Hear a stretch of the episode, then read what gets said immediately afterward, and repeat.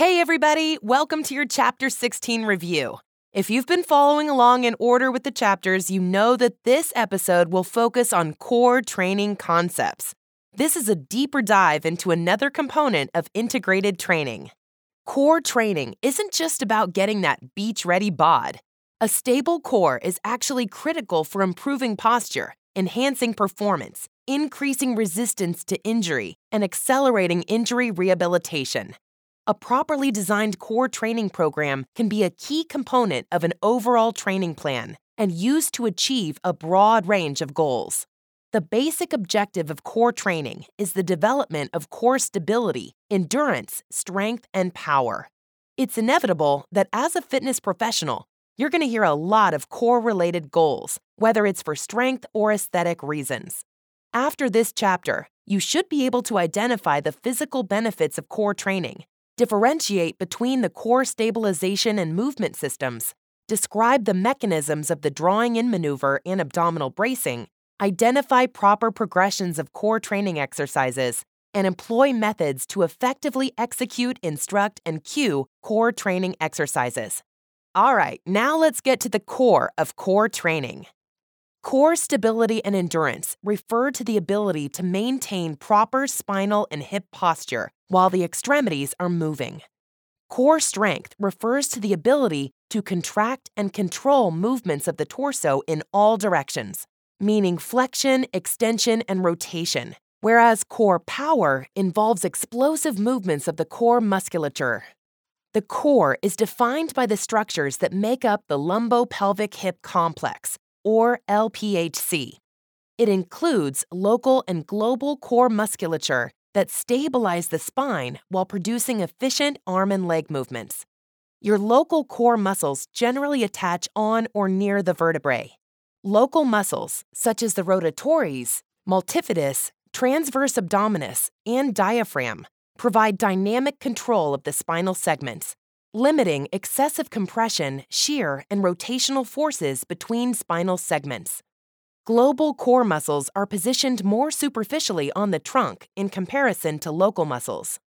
Global muscles, like the rectus abdominis, external and internal abdominal obliques, and erector spinae, act to move the trunk, transfer loads between the upper and lower extremities, and provides stability of the spine by stabilizing multiple segments together as functional units. You should make sure that local muscles are effective in stabilizing the spine when you're introducing more advanced core exercises that utilize global muscles to move the trunk. It's also really important to ensure both local and global core muscles demonstrate adequate endurance because of the continuous need for optimal spinal stability and precise trunk movements during many core exercise activities. When you're designing a core training program, the local and global muscles should both be trained in order to develop proper core stability and overall movement efficiency. When you think about it, the core has as much to do with optimizing posture as it does your midsection. Core stabilization, endurance, and strength is imperative for maintaining the natural curvatures of the spine, both at rest and during movement. Large curvatures of the spine away from midline are considered abnormal and may be considered either structural or functional scoliosis. Core muscle strengthening has even been found to improve spinal alignment in individuals with functional scoliosis. It's important to be aware of those possible abnormalities and know how to work with individuals who have these conditions. Core muscles help to protect the spine from harmful forces during functional activities.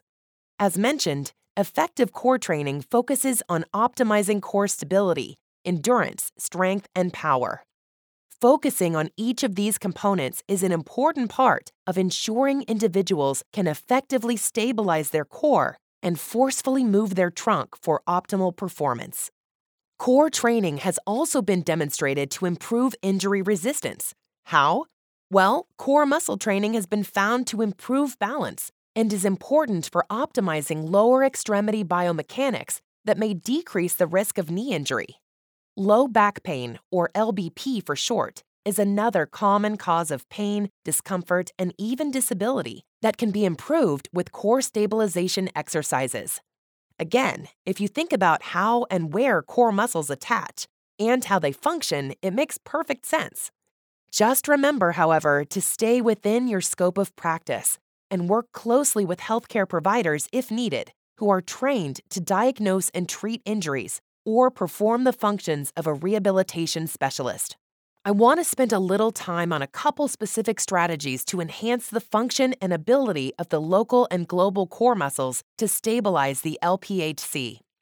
First, the drawing in maneuver. It's often used as an effective exercise to increase pelvic stabilization and transverse abdominis activation. It's critical for activating local core muscles. To perform the drawing in maneuver, pull in the region just below the navel toward the spine and maintain the cervical spine in a neutral position to improve posture, muscle balance, and stabilization. Next, activating the global core muscles using the bracing technique is also beneficial. Bracing is commonly referred to as a bearing down or tightening of the global muscles by consciously contracting them.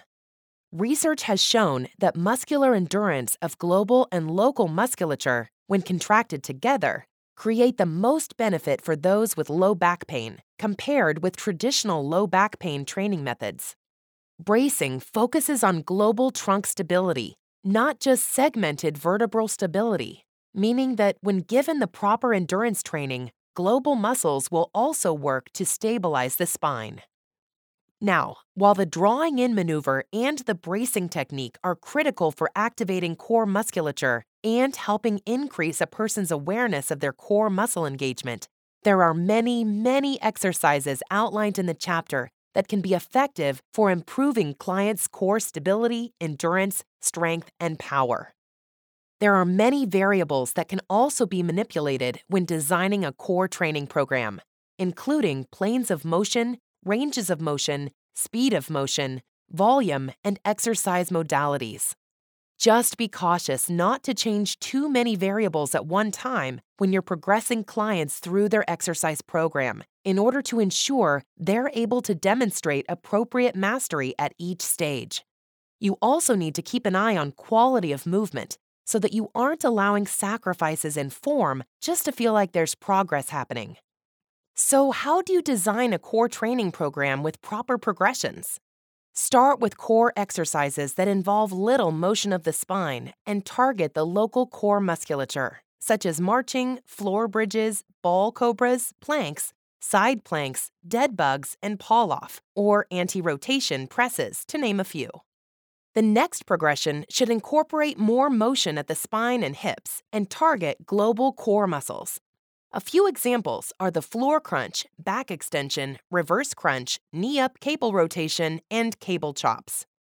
The last core exercise progression involves explosive movement through the trunk and extremities and includes exercises such as medicine ball chest passes, pullover throws, soccer throws, wood chop throws, and overhead throws. For core training, there is an endless variety of additional exercises not listed that you can utilize within client training programs.